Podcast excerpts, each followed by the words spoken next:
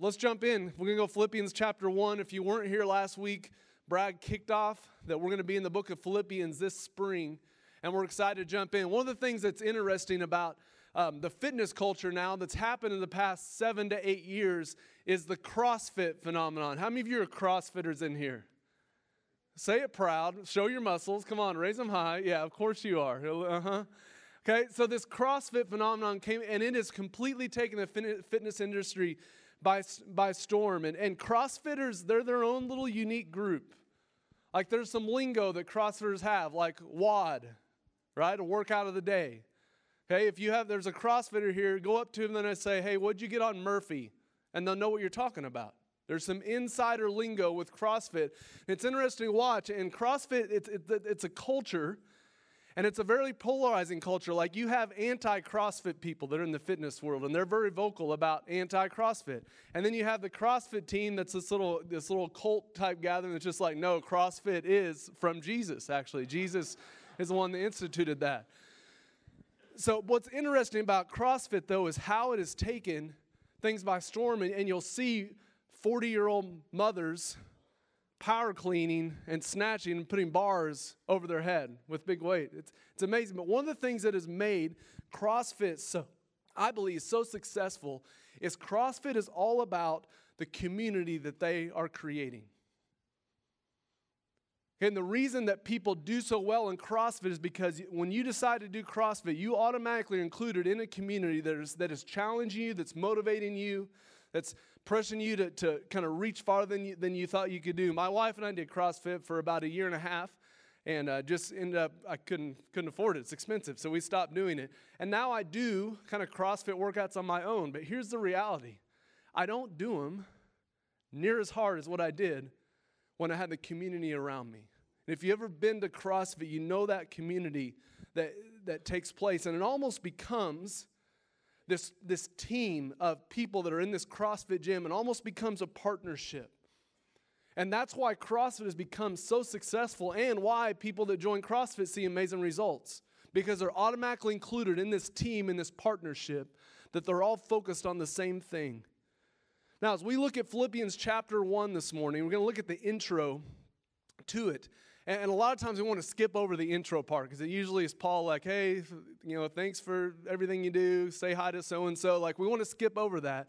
But there's some good things today in here, and we're going to look at very specifically the idea of partnership.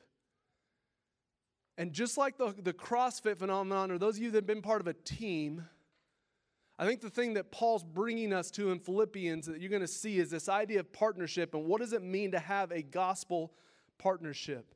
Now, Paul's the one that wrote Philippians. Here's Paul's strategy arrive in a town, go to the center of the town, preach the gospel, make disciples, plant a church, leave, repeat. That's his strategy. And so, 10 years before Paul writes this letter, he goes to Philippi, and, and Brad beautifully walked through that story last week. If you were here, if you didn't, it's online. Did a great job telling you how this church was started. Paul plants this church. Now, 10 years later, he is writing back to this church. And he's writing back, it's a thank you letter, it's an update, it's a letter of encouragement. The number one theme of this letter of Philippians is joy. It's the number one theme, which sounds cute, doesn't it? Like those of you go, that grew up in, in church and Sunday school, you sing that song, I got the joy, joy, joy, joy down in my heart. Woo, right? You just sing that we hear the word joy and, and we can kind of sound like this little cute, oh, joy. We want joy. Joy's great. But the type of joy that Philippians is going to talk about is this gut wrenching joy despite circumstances. And in order to really understand the gravity of this letter and the idea of joy, we have to understand the circumstances that, that Paul is in as he writes this letter. He's in prison, he's been beaten, He's been beaten very badly. He couldn't do the mission that God had called him to do. God's called him to go to cities and preach the gospel. He's in jail. He can't do it. He couldn't go worship with other believers. He couldn't eat meals with other believers. He couldn't visit the churches that he wanted to visit. He's being criticized by people outside the church, and the Roman government is a lunatic. He's being criticized by people in the church as a lunatic. Some of the Christian believers are telling him, God's punishing you, Paul. You're off track. This is why God's punishing you. You're in prison. And it was in these circumstances that Paul's letter of joy is going to come. You're going to see in Philippians that this maybe is Paul's most honest letter that he's ever written. We're going to see his heart. And this letter has some weight to it. He's in prison, he's alone, he doesn't know his future. He doesn't know whether he will see this church again. Will he be killed in prison? He doesn't know. I was I got back from Europe two days ago. I went to Italy. I'll talking about a little bit to spend some time with our church planters, and I took a little trip on my own and went um, went to Germany. I went to the Munich area, and while I was there, I got to go visit uh, a concentration camp, Dachau concentration camp. And as I learned about this camp, it started as a labor camp for people that were deemed enemies of the state.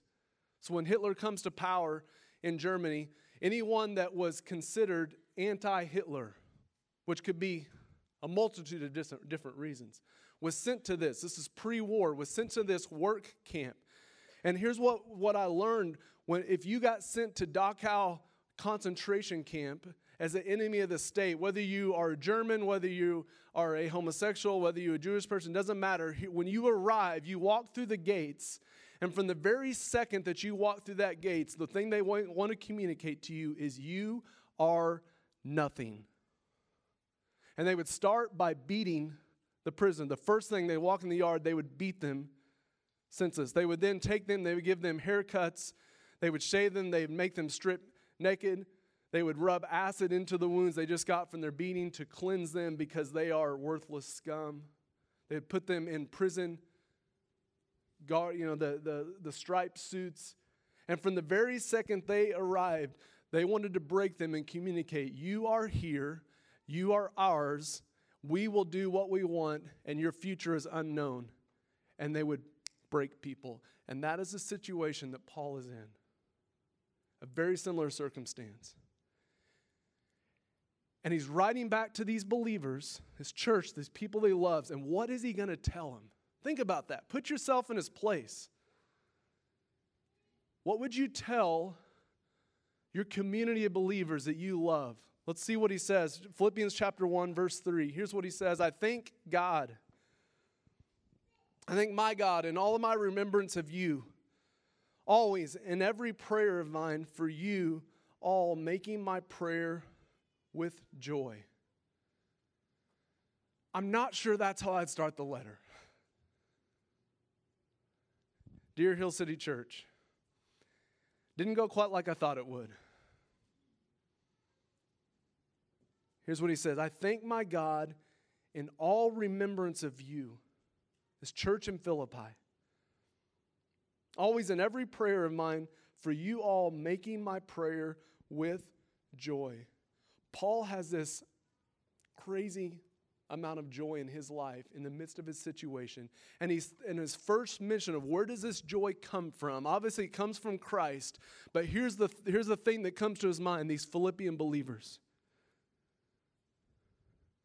He loves them. And he has a reason to be joyful about. You'll, you'll see that. And he says to him, I thank my God in all remembrance of you. Like every time I think about you, I thank God.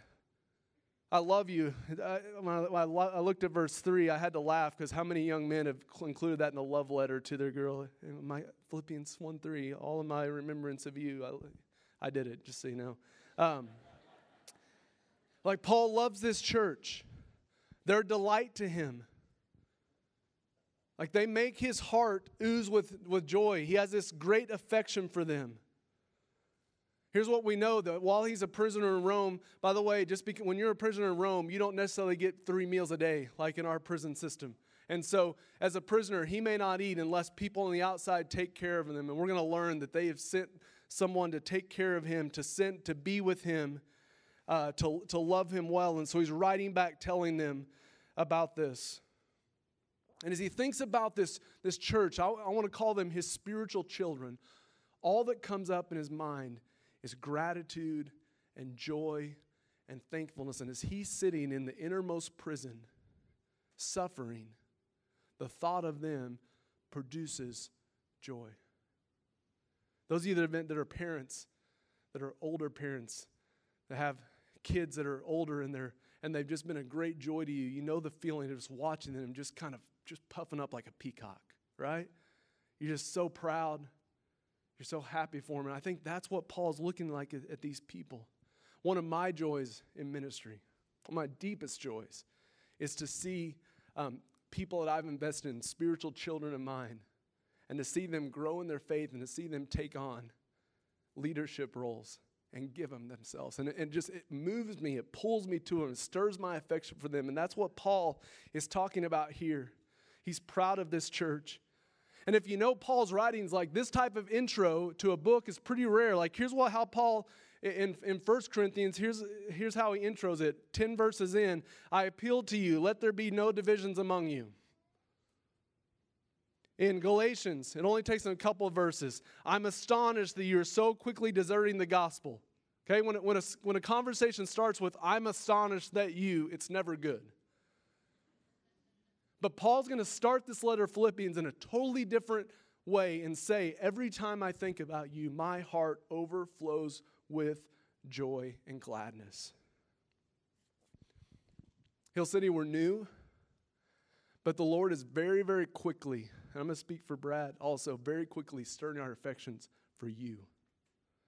Been gone for a month. I couldn't wait to get back. And I was preparing this sermon and I was thinking about that, just reflecting all the things to be grateful for for the church that I'm leading. Like how, how many people have come to know Christ in the six months that we've been around.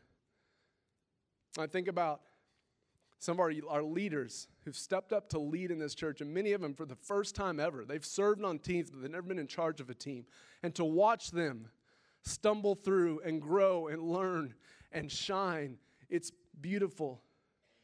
To see many of you active and serving. I don't know if you, every single Sunday there's a group of people get here like really before the sun's coming up to set this thing up. They do it every single week and they serve and they wholehearted. And every time I think about them, I think I see these faces, just my heart overwhelms with joy.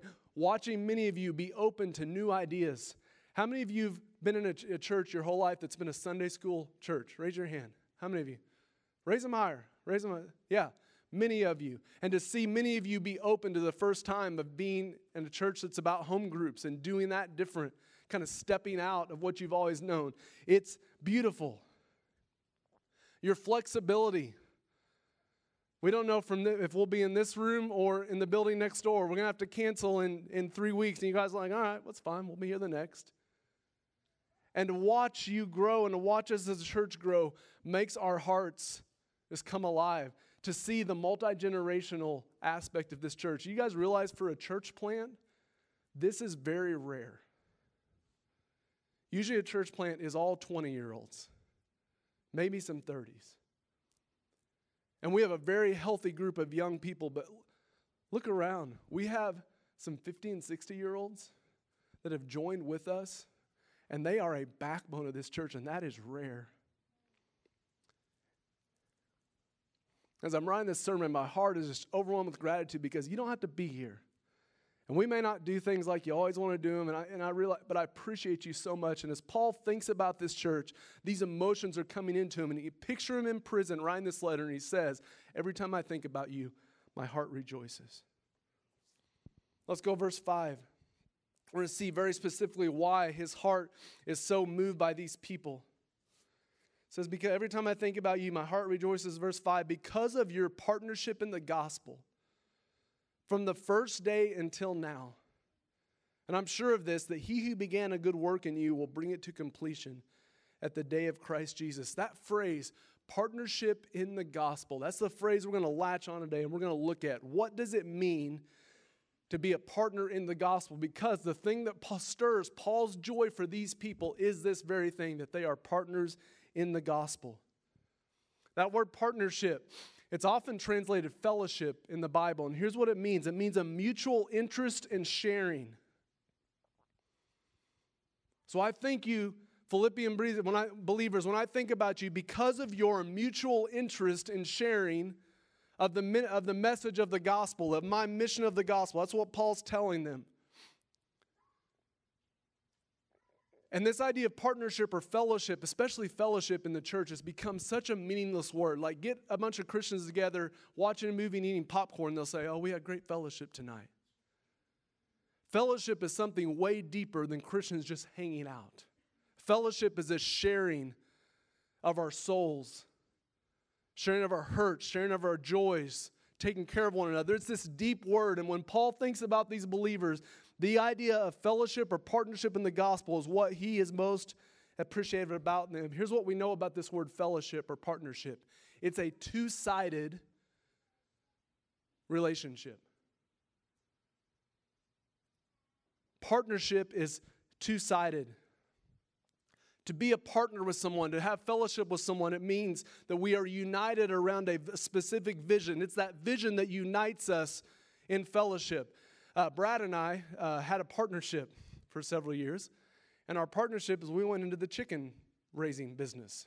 Okay, we like to eat chicken and have good organic chicken. So for a few years, we built this pen, and we would, and Brad kept it at his house, and we would put our resources together, our brains together, which was maybe part of the problem, and uh, we would try to we would raise these chickens to butcher for meat. And and so the first year we t- we spent like a whole weekend, you know, getting the pen all ready. It's a pen that you can move every day, so they get fresh grass and, and all that kind of free range without without the being free part. Uh, and so we had this we had this partnership. We had it down. The, the pen was beautiful. Our kids helped do it. We had a great time. We get our little chickens. We put them in there, and everything's going great for about four or five weeks. Okay, and you know that you know that parable that Jesus talks about how the she, there's a sheep pen, and if a wolf comes, like he's not going to come through the gate of the sheep pen, and it's really bad for the sheep. Well, here's the real: a fox and chickens kind of goes the same way. And so we had this partnership to raise chickens. Well, Brad walks out one morning to see our beautiful chickens there, and what he sees, it's in July, it looks like it's snowed. And that would be feathers all over the ground. Somewhere in the night, a fox got into our chicken coop and stole about half of them and completely ravaged them across his yard. Okay? Uh, but nonetheless, our partnership, we, we sucked it up. We kept going. The next couple of years, we had some good success with our chicken raising. But the thing that united us about this partnership was this shared vision of we want to see healthy, free range chickens that we can butcher for our family. It brought us together, it united us. So a partnership is united around a specific vision. And so this church and Paul had a gospel partnership, meaning it was two sided. Their goal was to spread the gospel all over Europe and Asia where they found themselves. That was the goal, and it's what brought them together. Gospel partnership. So the Philippian church didn't see it as Paul's job. Okay, Paul, you're the apostle. You go do your thing. We'll just kind of cheer you on. No, they're involved. It's a two way side. And We're going to look at what that looks like. One of the things that we talk about is not wanting to contract out the Great Commission. There's believers, that tendency to come sometimes be, well, the, let's give it to the missionaries, the professional people to do the ministry, kind of contract that out. Philippian church didn't do that. They said, we have some responsibilities here. Okay, and so he says in verse 6, and he who began a good work in you will bring it to completion. So we have this gospel partnership, and Paul looks at them and he's confident that God is working in them and then they are going to remain faithful in the ministry. Now, he's not always confident with people that he writes to in his letters in the Bible. He doesn't always have this confidence, but the thing that gives him confidence about this group of people is that they are in gospel partnership. Hear me, guys, a, a guy that does church for a few months and then walks away is not a believer. Is not. These people are not doing church, they're in gospel partnership. So, what does a gospel partnership look like? As I studied this text, here's I think it's two things. Two things that kind of br- that make a gospel partnership. It's relational and resources. Those two things, relational and resources. Let's talk relational. Look at what he says in verse 7. He says, It's right for me to feel this way about you all, because I hold you in my heart, for you are all partakers with me of grace, both in my imprisonment and in the defense and confirmation of the gospel. For God is my witness, how I yearn for you with all the affection of Christ Jesus. Because of this relationship with this church, they are one of the things that keeps Paul going. Think it's been 10 years. Like 10 years, he could go start the church, love the people. If there's no relationship, if there's no proximity there, Paul's going to slowly drift away from them. But it's obvious there's this deep relationship. And now it's easy for us guys to look at Paul as a superhero. You know, we kind of see him up in the wind and his cape flapping in the wind. He's looking out over the land he's going to go preach the gospel to. But Paul's a human dude. And I think Paul's on the verge of breaking. And what's holding him up, what's keeping him confident in the faith is his love for Christ and this group of people that he has a relationship with and that he has a gospel partnership with. I mean, Paul's, Paul's a, a tough dude. I mean, he says things like, I want to go where known for, where the gospel has never been preached. That's where I want to go. And it's easy to look at him and say, Paul, man, Paul, you're just unmovable. You're unbreakable. No, he's not. And that's why he needs these people. He's writing back to thank them for this. One of the greatest graces that God gives us is gospel partnership, meaning relationship with other believers. It's one of the greatest graces that God's extended to you. The question we'll look at in a second are you taking use of that grace that God has gifted you? Paul's going to say, you're, you're sharing with me in grace. The grace that God's giving me through you is what's keeping me going. So, gospel partnership, it requires a relationship, and he has a very close relationship, so much that he just has this overwhelming affection for them. But here's the other part of gospel partnership it requires resources. It requires resource. Here's the first resource people. Here's what we know about this church is they, they've sent a guy named Epaphroditus to Paul from their church. And here's what they told Epaphroditus Hey, we're going to give you a gift of money to take to Paul to support him. And then we want you to stay there as long as he needs you. Philippian church didn't need to do that. I mean, they're losing a solid dude from their church, but they sent Epaphroditus to go minister to Paul. And that's one of the reasons Paul's writing this letter back to them. This gift of them sending someone opens the floodgates of their hearts. Here's the other part of resources financial. They are financially supporting Paul in his ministry. He could not do it without their help. Right now, they are feeding him in prison, and he definitely couldn't do that without them. So, a gospel partnership, relational and resources. That's what constitutes a gospel partnership. Here's what he says in 2 Corinthians chapter 8, talking about this Philippian church. We want you to know, brothers, about the grace of God that has been given among the churches of Macedonia. That's Philippi. For in a severe test of affliction, their abundance of joy and their extreme poverty have overflowed in a wealth of generosity on their part. For they gave according to their means, as I can testify, and beyond their means of their own accord begging us earnestly, earnestly for the favor of taking part in the relief of the saints. And this, not as we expected, but they gave themselves first to the Lord and then, by the will of God, to us. So, a gospel partnership is relational and it's resources. When I say resources, I mean people and finances. Notice what Paul says about this church. They gave out of their extreme poverty says their abundant joy and their extreme poverty have overflowed in generosity. Those two things don't go together. Extreme poverty and generosity usually don't come. But this church so loves Paul and so loves the gospel and the mission that when Paul's thinking about how they give, he says their extreme poverty has caused them to give generously, some even more than they should have. And his heart rejoices for them. Gospel partnership. Hill City, we have two gospel partnerships. One of those is Second Baptist Church.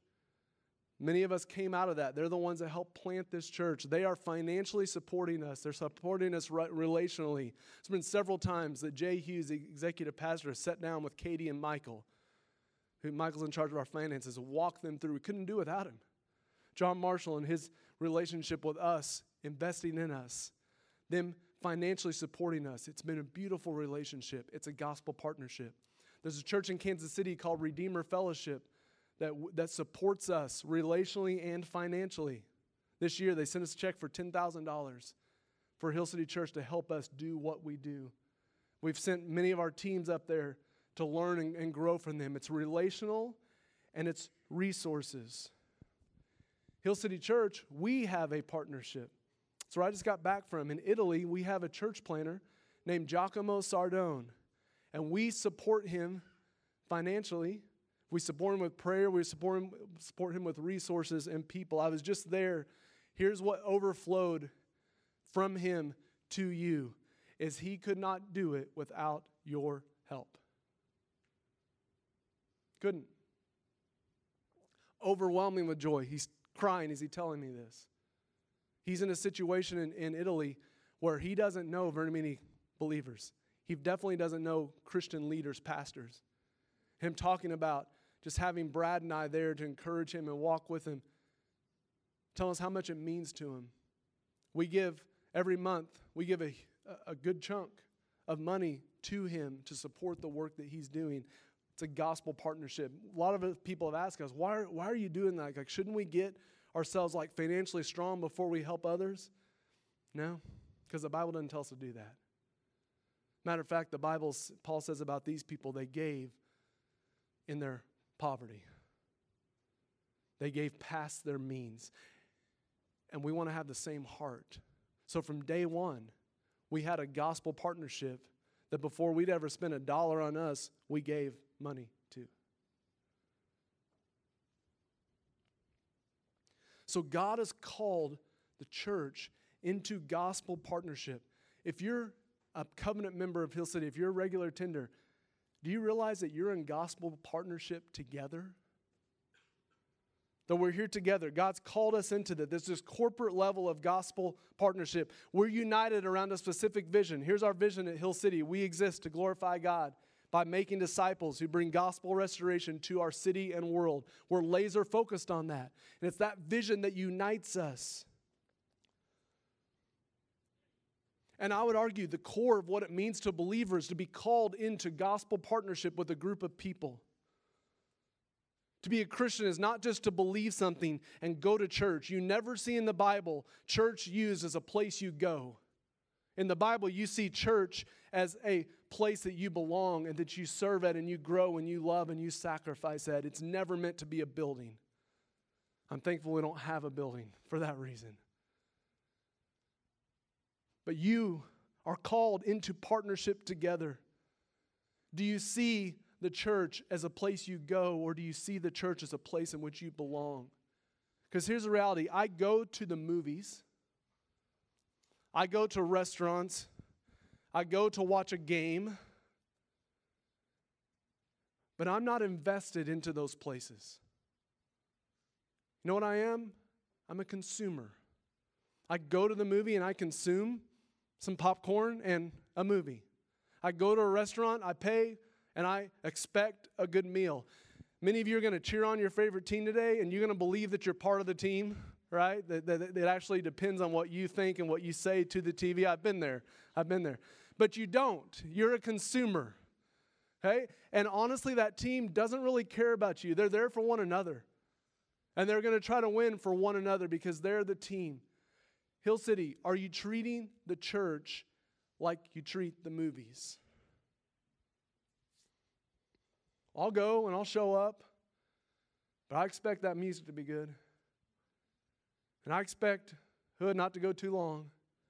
And, or are you a partner of Hill City Church? Are you connected to this church? One of the things we told you from day one as your pastors and elders, we have no desire to cater to the audience of consumers. Zero. And honestly, we do not, Brad and I do not feel the tension of catering to consumers. We don't feel the tension of growing big. We just don't. Now, if the Lord sends people and we see people come to know Christ, yeah, I'm all for growing big if that's what it means. But I am not concerned about growing big, meaning just get people in the door. Like, we're never going to raffle off TVs to visitors or a car or anything like that. We're just not. I'm not saying that's bad, it was just not us. Because one of the things we believe is what you get people with is what you have to keep them with. And I don't want to start that game. Because the church was never called to be a place that people come consume. The church was called to be a grace that you would come invest in and be joined together in, in partnership with. Hill City Church, regular attenders, covenant members, are you in partnership with this church? Like, here's what Paul didn't say to this group of believers I'm thankful for your consumption of the gospel and the services of your church. He didn't say that. No, I'm thankful for your partnership in the gospel. So we have no desire to cater to a group of, uh, of, consumers. Instead, here's what we're focused on equipping disciples to go minister to this city and spread joy in this city and eventually around the world. That's how we do it. That's what we're about. That's why we do covenant membership. If you want to be a member of our church, you can't just sign up one Sunday and say, I'm a member. Why? Because we believe a member is a covenant. We're coming in partnership together. As a businessman, you would be a fool to jump into partnership with someone that you had no idea who they were. Be a fool. So, for covenant members, we have a process. We have a covenant member class. Our desires, our pastors and elders can get to know you at some level because we hold this idea of, of partnership to a high level. We have expectations because we believe we're in gospel partnership.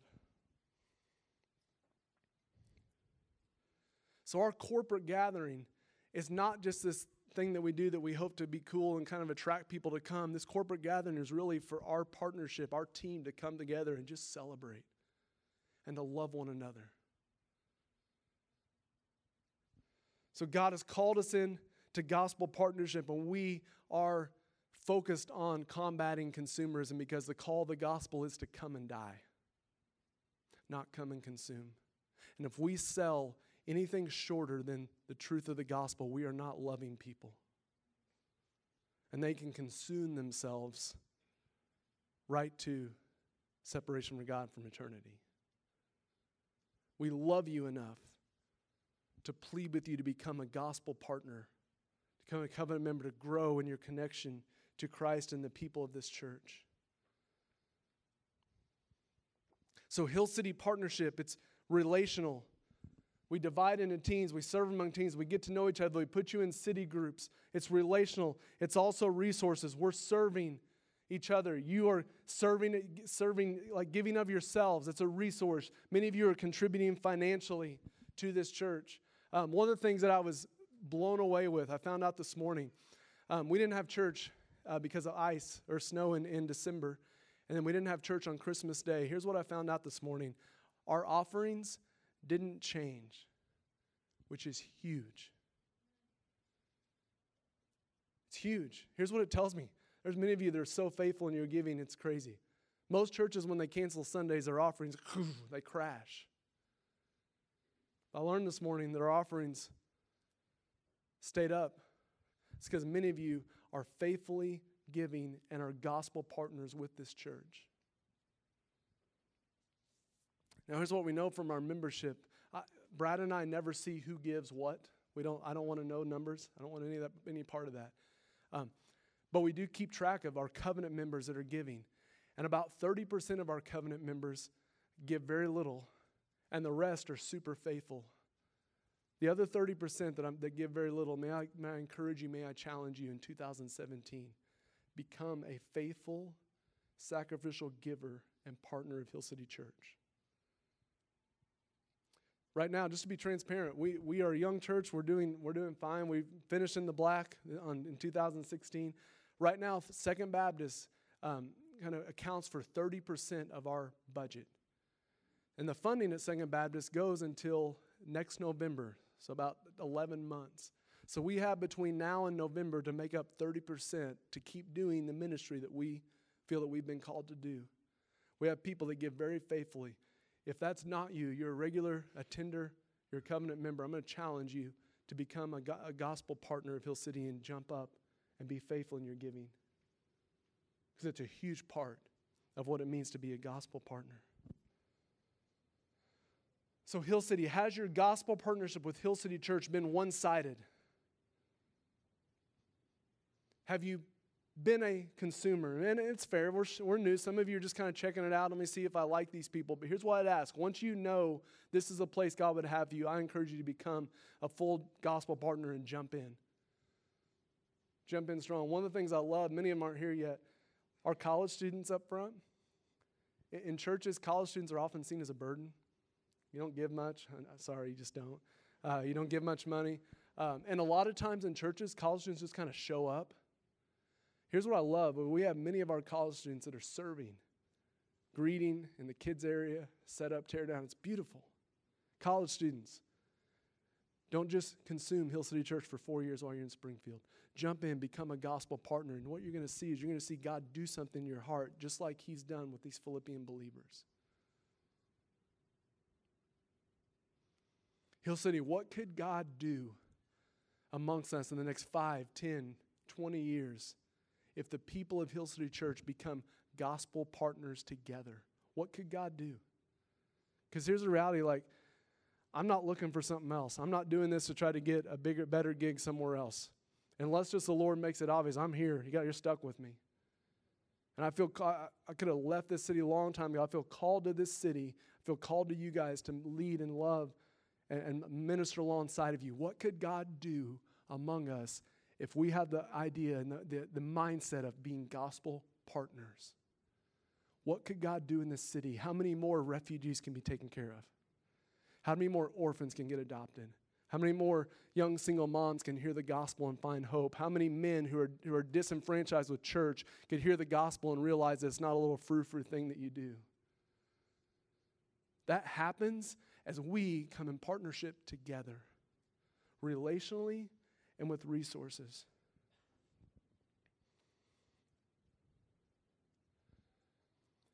Now, if you're new, great opportunity because we're getting ready to start another semester of city groups.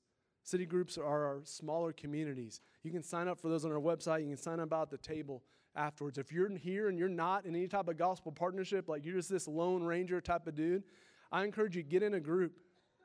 You need people among you. Here's a reality Paul does not stand this strong in prison alone. He doesn't, he falls. And I'm convinced of this. Take any one of us and put us on our own for three months, six months, a year or two, and almost all of us will walk away at some level from the faith because we are not designed to be Lone Ranger Christians. We are designed to be in gospel partnership at a corporate level and at a smaller level. Christians, who do you have that has your back when you want to give up? Men, who do you have in your life that's going to tell you what you're being when you decide to start looking at things on the internet that you shouldn't be looking at. Ladies, who do you have in your life that's going to lovingly call you out when you start talking about about your husband in front of the, all the other girls? All of us must have gospel partnership to make it in this life, and that's what Paul has. Like if he can't do it alone, why would I think I could? So he's thankful about this group of believers. You're going to get a, look at his heart of why his joy come why, why he's so joyful in spite of his circumstances. The very first thing he thinks of is this group of people and his partnership with them relationally and with resources. And God has called you, and he's called me into that this morning. So Philippians a book about joy. Joy is not a feeling, it's a lifestyle. And we're going to talk about how to find joy in the next few weeks. But joy is not a feeling. Joy is a lifestyle. And the reason that Paul's able to have a lifestyle of joy is because of his partnership with this group of people. His ankles are raw from the shackles, but his heart is full and that's because of gospel partnership. So this morning, many of you are in gospel partnership with us. Like you're here, you're connected, you're relationally connected, you're giving, you're serving. Many of you are not. Some of you, you're, new, you're just checking us out. Here's what I invite you this morning. What is the next step for you for gospel partnership? Some of our young married couples um, need to start giving faithfully. Maybe that's the next step for you. Some of our college students need to start giving faithfully, even if it's $5 a week. Many of you have just showed up every Sunday. You're not involved in a group, you're not serving anywhere. What is the next step for you for gospel partnership? That table out there is for you to connect. Go out there and just say, hey, I need to get connected. And they'll help you with some next steps. Because God has called us together into gospel partnership for the vision of reaching the city for the joy of the gospel. So, Hill City Church, as we come in this morning to take communion, may you remind yourself of your partnership with Christ because of the cross. And may that spur you on to gospel partnership with one another. And let's turn this city around. Let's pray. God, I thank you for this group of people. I thank you for the joy they are to us as their leaders. And now, Father, may all, for all of us, may we come grow closer and deeper in our gospel partnership. And may we do that for our joy.